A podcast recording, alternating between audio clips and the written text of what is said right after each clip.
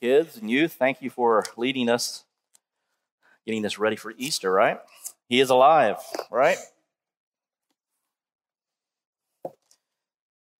Okay, why don't you turn, swipe, click, whatever you need to do to John chapter 6, and we're going to continue our journey uh, through the book of John. You remember the focus of it is to magnify the glory of Christ. That's John's ultimate message. And today we are going to be in John chapter 6, and we look at verses 22 through 59. The title is Jesus, I am, and the bread of life. And we're going to see both of those things worked out in this passage. And the big idea I want us to leave together with as we walk out tonight is that Jesus, the Son of God, is essential for life and life eternal. Jesus, the Son of God, is essential for life and life eternal. Let's start off by talking about one of my favorite subjects bread. I like bread. Um, I like Italian food. I like bread. I should have been born Italian, I think, but I'm Irish. Don't know what that means, but but I love bread. All, breads of all kind. Um, I'm just not supposed to be eating as much right now, but when we were living in Fort Worth, we occasionally would go to a store called Central Market, and I loved when we turned the corner around from the frozen food in the meat aisle into the bakery, because oftentimes they had just finished making bread, and they would have all these samples free for you to try. And I would make my way and try the different samples of bread. Um, they were hot and fresh. The aroma was wonderful. It was nice and warm after coming from the freezer area with all the meat and everything. It was a cozy spot. And it was a highlight to go there to just sample that bread. Tonight, we're going to see Jesus talk about bread. And it's, it's a parable, a word picture he's going to use because it's something that's throughout all of our cultures, right? Bread is a staple item in all cultures, and it's always meant to show hospitality. And so the word companion when we, we have a companion over for dinner, we're having someone over to have bread with. And that word companion comes from the Latin. Com means to share, and panis, bread. We share bread together. Companion literally means sharing that bread. And it's a pervasive symbol throughout all cultures. And there's a Moroccan proverb that says, By bread and salt we are united. And even if, even if you go to the Middle East today, uh, even if you go to um, any country in the Middle East, if they invite you to your house to break bread, you can be assured of one thing you're going to be safe there because it's their custom, right? If once they break bread with you, they take ownership of your safety there. Even if they're your enemy, they're going to take ownership of your safety. We see that even in the Old Testament when uh, uh, people visit Abraham, right? And he breaks bread with them. Okay? It means he would take care of their safety. And so it's still used today. When we have community group, oftentimes we have what? Bread of all kinds, right? And we, and we like that. It's comfort food. And John, and John and is going to use um, some analogies here as Jesus talks about this parable uh, of bread. And he's been working through this up to this passage. He's talked about Jesus um, throughout the John, uh, throughout the first six chapters, right? Talking that he is the Son of God, he is the light of the world, he's the living water, and tonight he's going to be the bread of life. And you remember where Jesus was born? Bethlehem. And what does Bethlehem mean? House of. So we have the bread of life coming from the house of bread. Okay? So that's what we're going to be talking about tonight. And in this passage, it's a passage of contrast that we're going to see John write through the inspiration of the Holy Spirit. We're going to see earthly versus heavenly. We're going to see the physical versus the spiritual.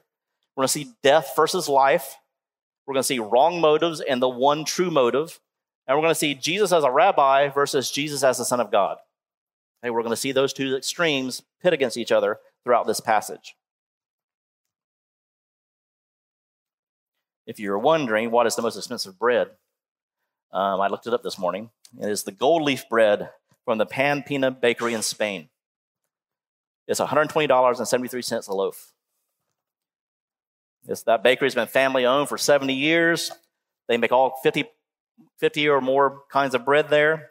And the reason why this loaf of bread is so expensive is made with 250 milligrams of gold dust. That's nine one thousandths of an ounce. Okay? That makes that expensive. We're going to see something even more priceless than this bread tonight. We're going to see Jesus is going to be eternity for us. He's going to give us eternal life, worth more than this gold leaf bread in Spain. So we're going to read this passage because it is lengthy, um, and I don't want you here for three hours. Somebody say amen. Okay, there you go. Okay, so we're going to do this in chunks, okay? So the first passage we're going to look at is 22 through 34. And we're going to see in this passage that the people are focused on artificial bread. They're not focused on the bread of life. So let's read the passage together, verses 22 through 34, and then we'll talk about it. On the next day, the crowd that remained on the other side of the sea saw there had been only one boat there, and that Jesus had not entered the boat with the disciples, but that his disciples had gone away alone. And you all remember from last week, how did Jesus get there? He, he walked across the sea. Other boats from Tiberias came near the place where they had eaten the bread after the Lord had given thanks. So when the crowd saw that Jesus was not there, nor his disciples, they themselves got into the boats and went to Capernaum seeking Jesus. When they found him on the other side of the sea, they said to him, Rabbi, when did you come here? Notice Jesus doesn't answer them. Jesus answered them, Truly, truly, I say to you, you are seeking me, not because you saw signs, but because you ate your fill of the loaves. He never answered their question. Do not work for the food that perishes, but for the food that endures to eternal life, which the Son of Man will give to you. For on him God the Father has set his seal. Then they said to him, What must we do to be doing the works of God? And Jesus answered them, This is the work of God, that you believe in him whom he has sent.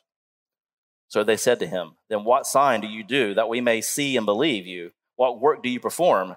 Our fathers ate the manna in the wilderness, as it is written, He gave them bread from heaven to eat. And Jesus said to them, Truly, truly, I say to you, it was not Moses who gave you the bread from heaven, but my Father gives you the true bread from heaven.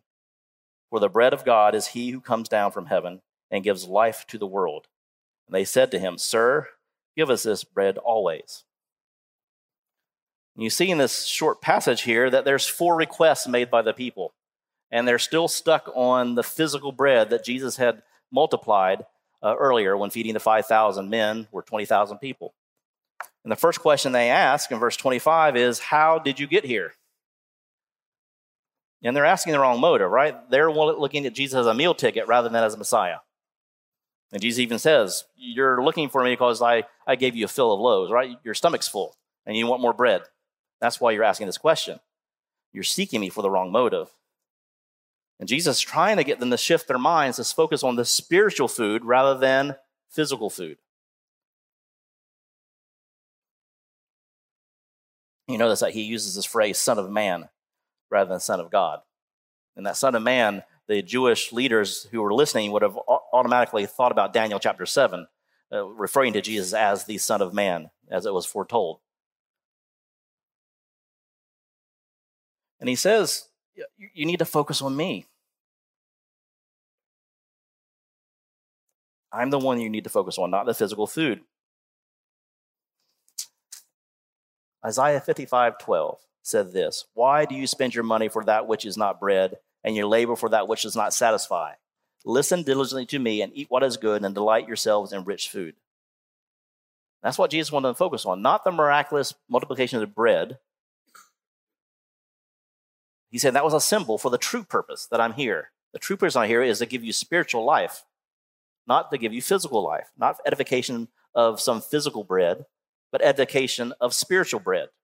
He's trying to get them to shift that mind. And they're, and they're not getting it, right? So in the first, this next question they ask him, verse 28, basically saying is, what do we do? Jesus said, I'm here to give you this bread, that spiritual bread. And they say, well, what do we do? And again, their motive is wrong. Um, they said to him, we must, What must we do to be doing the works of God? What must we do to do the works of God? do we do the same thing? Right? How can I help you, God? Right? To do your works. Wrong motive, right? This whole path, they're man centered rather than God centered. And they missed a point that said the Son above it said the Son of God gives you. There's nothing you need to do, right? They're asking, What must we do? And they missed the whole point. He said, The Son of God gives you something. There's no work you have to do to get this bread. Jesus is talking about a single work, and they're asking, What works must we do? They want a laundry list, a checklist of what must we do. And Jesus has a simple answer, right? This is the work of God, that you believe in him whom he has sent. You believe in Jesus. It's that simple. But yet we make it so complicated, do we not? The gospel message is really that simple. Believe that Jesus is your Lord and Savior.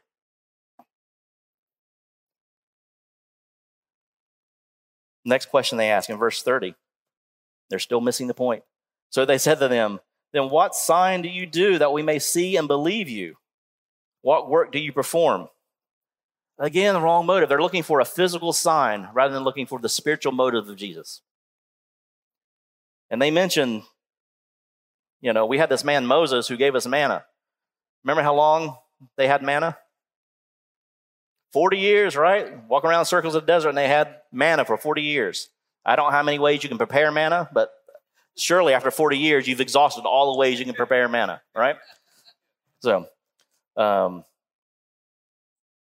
and they're saying, Jesus, this man Moses, he gave us food for 40 years. You just gave us food one time across the sea. You, you multiplied some food, yes. You, you fed us once, but he did it for 40 years. So, what other sign are you going to do? They weren't satisfied with what Jesus had done right? They wanted something more. This manna. And Jesus reminds them the manna didn't come from Moses, right? Moses is not the one who gave you the manna, it was God.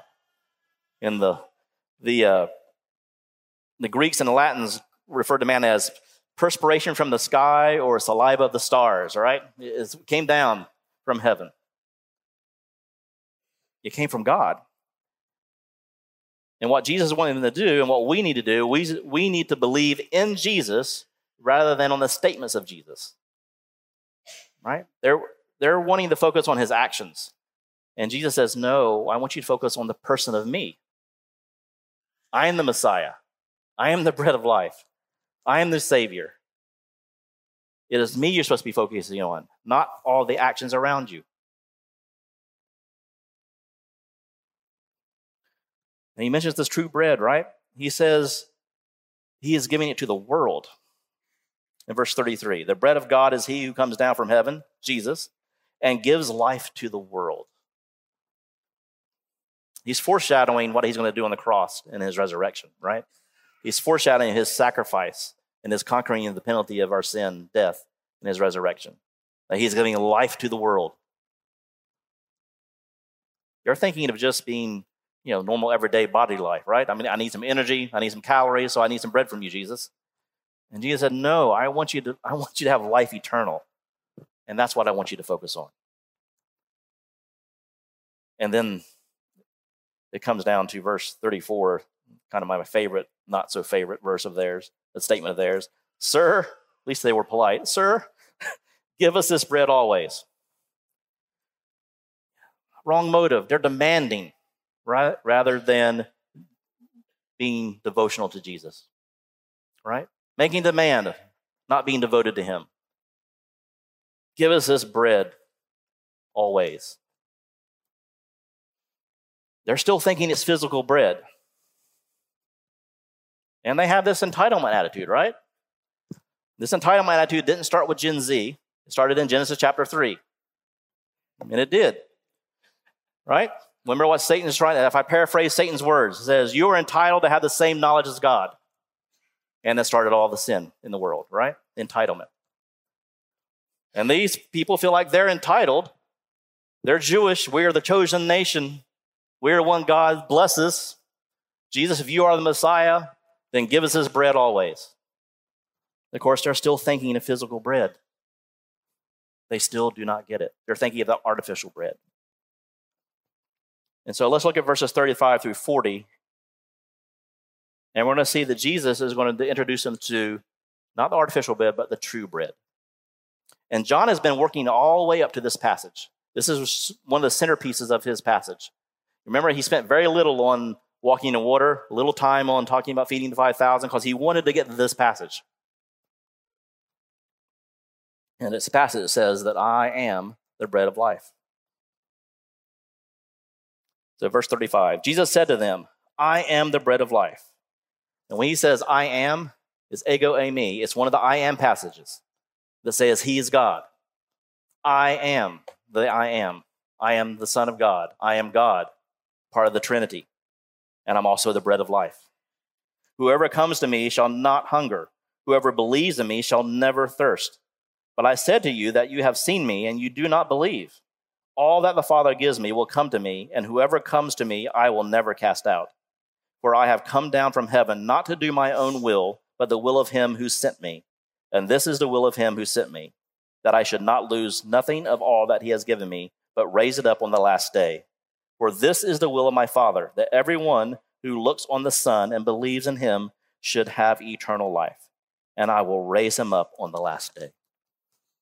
There's so much in this passage, right? so much theology um, in here. And we could literally spend three hours, but we're not. I'm going to hit the high points, okay? I'm going to leave it to your community groups to dive in deeper. It says, He is I am. He is divine. He's pronounced as his deity. I am the Son of God. Think people of the spiritual, not the physical. He's trying to get them to switch that focus. Remember, he did the same thing with Nicodemus. Nicodemus was thinking the physical birth, right? And God and Jesus, in that conversation with Nicodemus in the middle of the night, was trying to get him to focus on the spiritual aspects. He's doing the same thing here. People are focused on the physical. He says, No, I am God, and I'm also the bread of life. He's starting to use this word picture that everybody's familiar with. They're familiar with bread and the life that it gives. But he's talking about spiritual life, not physical. And we see that one who comes to him, who believes in him, will what? Will find his spiritual hunger satisfied. Never hungry, never thirsty. Do you want peace in your life? Ask Jesus into your life. You will not hunger, not thirst. You will have the peace that surpasses all human understanding. Scripture tells us, and everybody in this room who has gone through troubles can attest to the fact, if you believer, that Jesus does do that. He fills you with peace that surpasses all human understanding.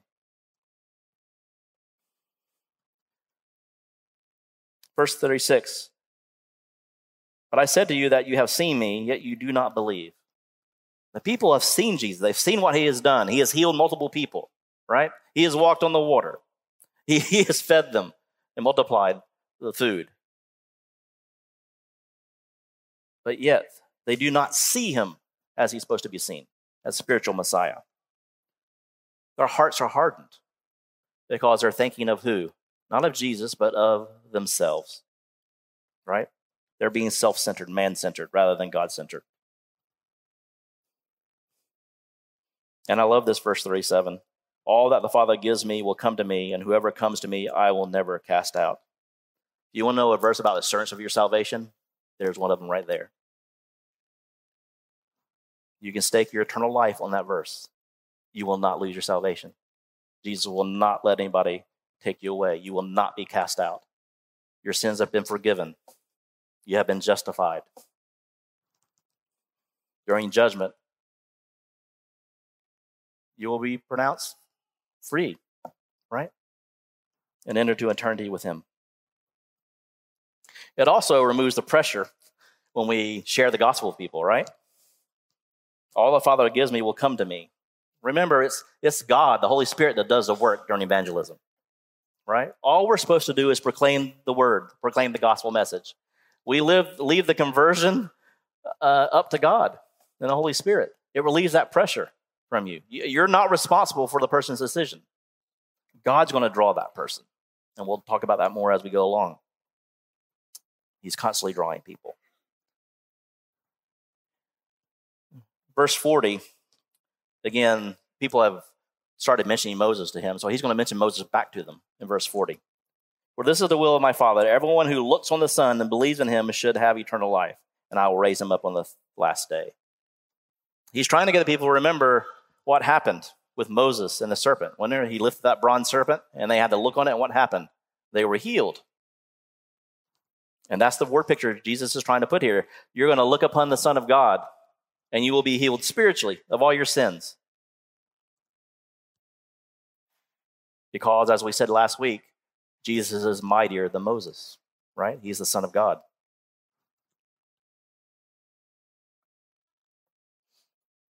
Now let's look at the next passage, verses 41 through 51, because we're going to see some little more detail about what the true bread is, what this bread of life is. So the Jews grumbled about him, and they're going to continue to grumble until he's crucified, right? So the Jews grumbled about him because he said, I am the bread that came down from heaven. And they said, Is this not Jesus, the son of Joseph, whose father and mother we know? How does he now say, I have come down from heaven? And Jesus answered them, Do not grumble among yourselves. No one can come to me unless the Father who sent me draws him, and I will raise him up on the last day. It is written in the prophets, and they will all be taught by God. Everyone who has heard and learned from the Father comes to me. Not that anyone has seen the Father except he who is from God. He has seen the Father. Truly, truly, I say to you, whoever believes has eternal life. I am the bread of life. Your fathers ate the manna in the wilderness, and they died. This is the bread that comes down from heaven, so that one may eat it and not die. I am the living bread that came down from heaven. If anyone eats of this bread, he will live forever. And the bread that I will give for the life of the world is my flesh. So Jesus to continue using this word picture of the bread. The Jews are grumbling. They said, Isn't this just the man from Nazareth? We know who he was born. He's just Mary's and Joseph's son from Nazareth, that city that nobody wants to come from, right? That despised city. And yet he is saying he's the son of God? Isn't he just an ordinary man? No, he's extraordinary, right? Because he's the son of God. He's the God man, Jesus, and the son of God both man and God together. Nine times in this passage tonight, Jesus says that he came down from heaven or was sent from heaven. Verse 29 and 33, 38, 41, 43, 50, 51, 57, and 58. Jesus is being consistent in his message. I came from heaven. I was sent from heaven by the Father. He couldn't put it any clearer if he put it on the neon side. I am the Son of God. But they're still grumbling over that, right? They're still not understanding, or not, they're choosing not to understand. His, his claim to his heavenly origin is unmistakable. He's been consistent all the way through. And then he starts talking about this passage about people coming to him, that no one can come to me unless the Father who sent me draws him. And this is a stumbling block for the Jews because they thought they, they were the chosen by God by virtue of their, their physical and natural birth. Period, right? Nobody else could come to the Father. And yet Jesus is saying that he's going to draw anyone to himself, not just the Jews, Gentiles as well. And that he is drawing. It's not based on you were born a Jew, it's based on God drawing them to you. Jesus made it clear that God must draw people before they can come to God. And notice that it's drawing, it's not dragging. We still have free will, right? God has given us that. So he's not going to drag us to himself, but he's going to draw us, he's going to woo us. But we still have to make that decision to what? To believe, as Jesus said. This is not irresistible grace. He's not going to drag us to himself. Everyone who responds to the Father will respond to the Son, he says. Now, this involves a whole bunch of arguments that I don't want us to get sidetracked on tonight about predestination and free will and all those things. We can talk about that another night. But I want you to, the bottom line I want you to know tonight is that God is at work in our salvation. He is involved. Why is He involved? Because He loves us. He takes ownership of His creation. Whosoever believes in me, He wants to draw everyone to Himself. Unless the, the Father draws you, according to verse 44, you won't really come to Jesus with your heart. And those of us who have asked Jesus to be our Lord and Savior, we should be thankful, right, that He drew us to Himself and that we responded. Matthew 13, verse 16 through 17. But blessed are your eyes, for they see, and your ears, for they hear. For truly I say to you, many prophets and righteous people long to see what you see, and did not see it, and to hear what you hear, and did not hear it. We hear a lot about privilege in society nowadays. We've been privileged to see and hear God and to be drawn to Him for our salvation. And that privilege is available to anyone because He loves us.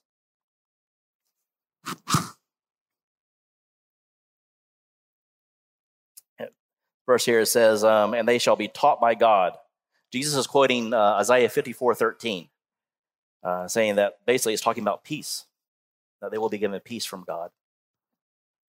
Again, asking Jesus to your heart as your Lord and Savior, you will have peace. And I don't know anybody in this world who does not want peace. They're all trying to get peace, right? In many different ways. And there's only one way, and that's through Jesus Christ. Moses gave the manna, and it led to what? Death. Jesus is giving the bread of life himself, and it leads where? To life, eternal life.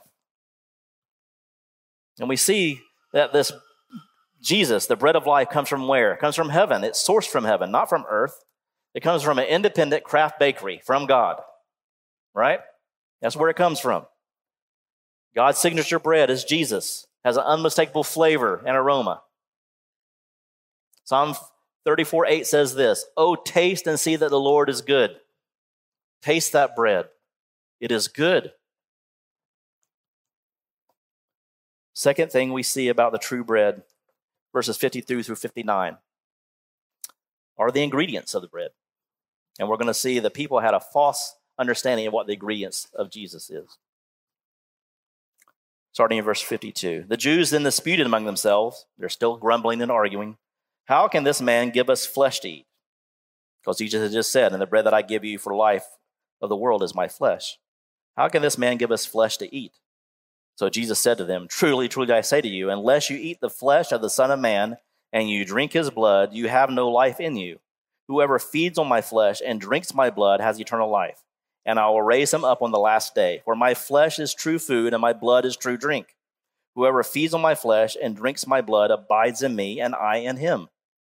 As the living Father sent me, and I have and I live because of the Father, so whoever feeds on me, he also will live because of me. This is the bread that came down from heaven, not like the bread the fathers ate and died. Whoever feeds on this bread will live forever. Jesus said these things in the synagogue as he taught at Capernaum. They're still grumbling. And their, their conclusion is threefold. He's either a lunatic, or he's lying, or he's really Lord the Messiah. Same thing they said about his resurrection, right? He's either a lunatic, a liar, or Lord. Well, he's not a lunatic. Jesus here is mixing metaphors, right? He's going to go from bread to flesh and blood. And he's doing that on purpose, right? He's doing that to start moving us towards the cross in his resurrection.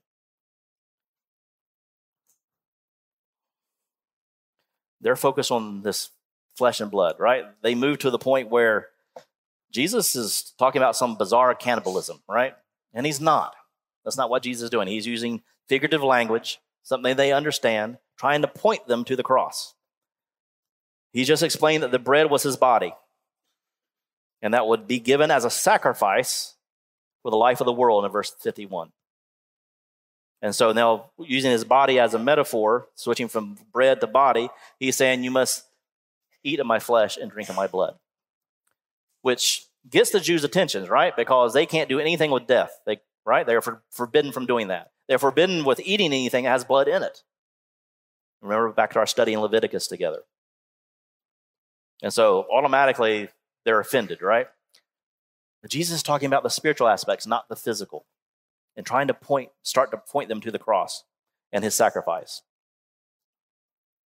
He's trying to teach them, I'm, I'm coming to atone for your sin. That's how I give you eternal life. I am going to sacrifice myself for the world. Now, some people do take this passage and and view it not as figurative, but as literal. So, our uh, Catholics, for instance, right, uh, view this very literal that when you do the Lord's Supper, when you eat the bread and drink the wine, the miracle happens and it actually turns into Jesus' flesh and blood. But the other and another miracle happens though that you don't your senses don't view it as that as flesh and blood. That transubstantiation is the word they use, right? And they're using that this passage as literal rather than figurative. Jesus is not being literal. Okay? He's being figurative. He's trying to say, I'm going to atone for your for you, for your sins, and give you life, life eternal. That's the ingredients. It's not my flesh and blood. I want you to abide in me. The feed on him, we'll talk about that later in a minute in the applications, but I want you to feed on me to have eternal life. Believe in him, abide with him. That's what Jesus is moving us towards. So, the big idea Jesus is the Son of God. That statement is crystal clear. Jesus has been unequivocally clear that he is the Son of God. He is from heaven. The Father sent him. He is the Messiah. And that he is essential for life and eternal life. There's no other way to have immortality, eternal life, whatever word you want to use, except through Jesus. Not cryogenics, okay? Not pumping plasma youth in you, not in, taking any genetic or molecular products off the market. It's only through Jesus. And so I, there's two applications for our church here. And as we think about mobilizing Living Hope Bryan, we have two missions for mobilization. One is advancing the church, and the other is advancing the gospel. So, advancing the church is eating the bread of life, and advancing the gospel is sharing the bread of life. Let's talk about eating the bread of life first. So we saw in our prep verse, Ecclesiastes 3.11, that we are made with a hunger for the eternal. In uh, John Bunyan's book, uh, Pilgrim's Progress, um, I urge you to read if you haven't. Um, I've read it in the Old English and the Modern English, both. Um, modern English, of course, is easier to understand. There's also a kid's version as well. Um, but the, the character Christian, he discovers that he has a great need to avoid the perishing of his sins and he's advised to fly from the wrath to come. So Christian begins running and running and running and crying out, Life, life, eternal life. People think he's a lunatic. Sound familiar? Some friends try to stop him. Running after him, they remind him of all in the world that he is forsaking. But Christian stops and invites him to join him and explains, All which you shall forsake is not worthy to be compared with a little of that which I am seeking to enjoy. I seek an inheritance incorruptible, undefiled, and that fades not away. And it is laid up in heaven, and is safe there to be bestowed on them that diligently seek it. And though the few the friends refuse to follow him, Christian presses on in the faith and actually reaches heaven's gate at the end of that book. He's searching for eternity. He was searching for life. Nothing will satisfy our hunger and bring us to life except actually eating the bread of life. That's what Jesus is trying to tell us. And notice that this faith in Jesus is not compared with just tasting or admiring the bread, but eating it. Right? We've all just admired and looked at bread, right? It's like, oh, I wish I could eat that bread. It looks so tasty. And then we walk on. That's not what Jesus said. You can't just admire or glance at it. You've got to taste the bread of life. You must partake of him. Let's go with this analogy of bread again. Seeing a loaf of bread on a plate will not satisfy your hunger. Knowing the ingredients in the bread will not satisfy your hunger. Taking pictures of the bread with your cell phone will not satisfy your hunger. Telling other people about the bread will not satisfy your personal hunger. Selling the bread will not satisfy your hunger. If I just throw it in the air and play catch with the bread, it will not satisfy my hunger. Nothing satisfies but me eating that bread if I'm hungry, right? I have to eat it. Same thing with Jesus. We have to partake of him. We have to have Jesus with us, in us. And what that means is we have to abide with Jesus. And John's going to flesh that out in John chapter 15, that, that passage of about abiding with Jesus. We have to spend time with him, right? We have to internalize him as our Lord and Savior. To extend this metaphor, what do you think might be the difference between just nibbling the bread of life rather than actually making a meal of it? Can we just nibble about Jesus? We talked about being cafeteria Christians before, right? That's just nibbling, choosing parts of Jesus that I like. We don't want to be cafeteria Christians. We want to fully eat the meal, the bread of life. We want to be devoted Christians, right? Abiding Him, walking with Him. So, how do we do this? How do we eat the bread of life? Told us in verse 29, the first step is believe in Him. Simple as that. Believe in Jesus, whom God has sent from heaven. And if you have not done that tonight, I urge you to listen to the Holy Spirit nudging you. He's drawing you to Himself. Put your faith in Him. Do not leave here tonight without saying that Jesus is my Lord and Savior. Talk to me, talk to someone in this room, but please do not leave without doing that. Because He's standing there waiting for you. He loves you, His arms are open wide. He wants you to accept Him as his Lord and Savior, He wants you to believe. Second thing we do as a believer is we abide in Him.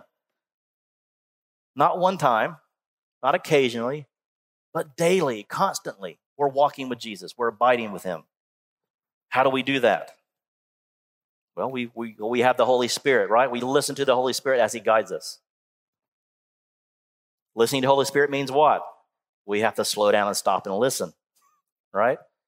We have to stop listening to ourselves, get past ourselves. I have to get past Charles, and I've got to listen to the Holy Spirit. I don't want to quench the Holy Spirit, I want to listen to Him. Read and study God's Word. Yes, this is a book, but it's more than that. It's God's Word, His holy, inspired, and inerrant Word. It's His love letter to us. If you want to know about God, know about Jesus, know about abiding in Him, read it. It's our instruction manual. Pray. Spend time praying to Him. And, I, and when I mean pray, I mean pray to Him, not just give Him a laundry list of your needs and wants. Praise Him for who He is. Confess your sins. Give prayers of thanksgiving. And then be quiet and let Him respond to you through the Holy Spirit. Sometimes the most sweetest aspects of my prayer are when I stops talking. Right? Just Charles, shut up and listen. And God will speak. reflect and remember. Reflect on what God has done for you. Remember what He's done. Next week, Easter service, we're to be reflecting what He did for all humanity. But I'm sure there's other things He's done in your lives in addition to your salvation, which is amazing, right? But reflect on what He has done. Be discipled by others. That's biblical, right? That takes humility, right? I've got to humble myself and say, Can you teach me what God's word says? Can we dive in this together? Again, it takes us getting past ourselves and realizing Jesus is our Lord and Savior and He wants me to learn about Him. Well, then I need somebody to work with this through, right? iron sharpens iron. Ladies tend to do a great job of that just by personality, right? As God made them. Better than men. Men, disciple one another, right? Doesn't have to be a competition. We tend to make it a competition, right? We try to one up each other. That's just a male thing to do, right? But quell, quell that, right? Humble yourselves before God and say, Teach us. Young men, find a mature Christian let them disciple you. Older men, disciple younger men. God tells us to do that. Ladies, the same thing. He tells you to do that as well. Older women, disciple younger women. Younger women, let older women disciple you. It's how we grow together. All this is part of eating the bread of life, taking that in. Second thing, sharing the bread of life. How do we advance the gospel? By sharing the bread. God just does not want us to keep it to ourselves. which is what we try to do with physical bread, right? We try to keep it all to ourselves. Um, when my daughter makes hot, fresh bread, she has to make two loaves because that first loaf goes in 15 minutes. Or less. You know, you just want to keep it to yourself, right? That's not what Jesus wants you to do with bread. He wants you to share it. In Acts chapter 2, verses 42 to 47, what were the first believers doing? They were breaking bread together, they were each other's houses. It was like communion group every day of the week, right? It was a BYOB, bring your own bread every evening. Okay? So I'm, I'm there you go. sharing the gospel is what he wants you to do. Sharing the bread, sharing the gospel. Everyday evangelism, right? As you're talking with people, as you're out and about, as you're in the grocery store, as you're at work. Everyday evangelism. And we're going to be, the elders and I have been talking about giving some training on that, how you, how you do those everyday conversations. And we'll practice that together coming up after the summer. Because it's important for us to do, right? I understand sometimes it feels uncomfortable. And some of you at work have certain restrictions. There's things I cannot do at a state institution like Texas A&M, right? But there's things I can do. And there's things I can do that draw students towards me that have those conversations. So we'll talk about how, how you do those things. Do you love people enough to share the bread of life so they too can have eternal life? We tend to share what we love, right? Share our favorite movies, our favorite songs, our favorite meals. Do we share Jesus? Do we love him enough to share it? Do you love people enough to share the bread of life so they too can have eternal life? Or I've said this before, don't let me flip it. How much do you hate people to not share the gospel? share the bread of life. It's obvious that the Jews chose not to get this, right? They did not they chose not to understand. And it's after this this discussion that they start figuring out ways to try to arrest Jesus. And we'll see that as we go continue through John. They want to arrest him and eventually they want to kill him, right? But it's this passage here that is is the crux that broke their backs. They said, enough's enough. We cannot let this man continue. He's saying he's the Son of God. He's saying that he can give eternal life. He's saying that he is greater than Moses, who gave us the law. And they're beside themselves after this. And they want to arrest him and they finally kill him. But of course, we know the rest of the story. They do kill him, but he steps out of the grave. As the children sang, he arose. And next week, we will get to celebrate that, right? And remember and reflect on what he did for us. Jesus, the Son of God, is essential for life and eternal life. I pray everyone in here has the security of eternal life. Jesus said in there, his God, Father's seal is on that promise. And that's important because most of the people at this time were illiterate, right? They couldn't read or write. And so they put wax seals and things to say this has the authority. And Jesus says, God the Father has put his seal on this promise of eternal life. It is assured. As the worship team comes forward, I want you to ask yourself are you, do you have assurance of your salvation? Do you know that you know that you know that you know that you know you're going to heaven? If there's any doubts, see me, see Pastor Bill. I'm going to stand up here if you need prayer or have questions. If tonight you want to say, I want to make Jesus my Lord and Savior, I want to acknowledge that I believe, then do that. Do not wait. Let's celebrate with you and praise God for that decision. Let me close this in prayer. Father, we come before you and thank you for just a simple message that we are to believe. That we believe in you as a Son of God, as our Lord and our Savior, the only one who can remove our sins as far as the east from the west, the only one who can give us eternal life. We give you praise, Father, for that. In Jesus, we pray. Your holy name. Amen.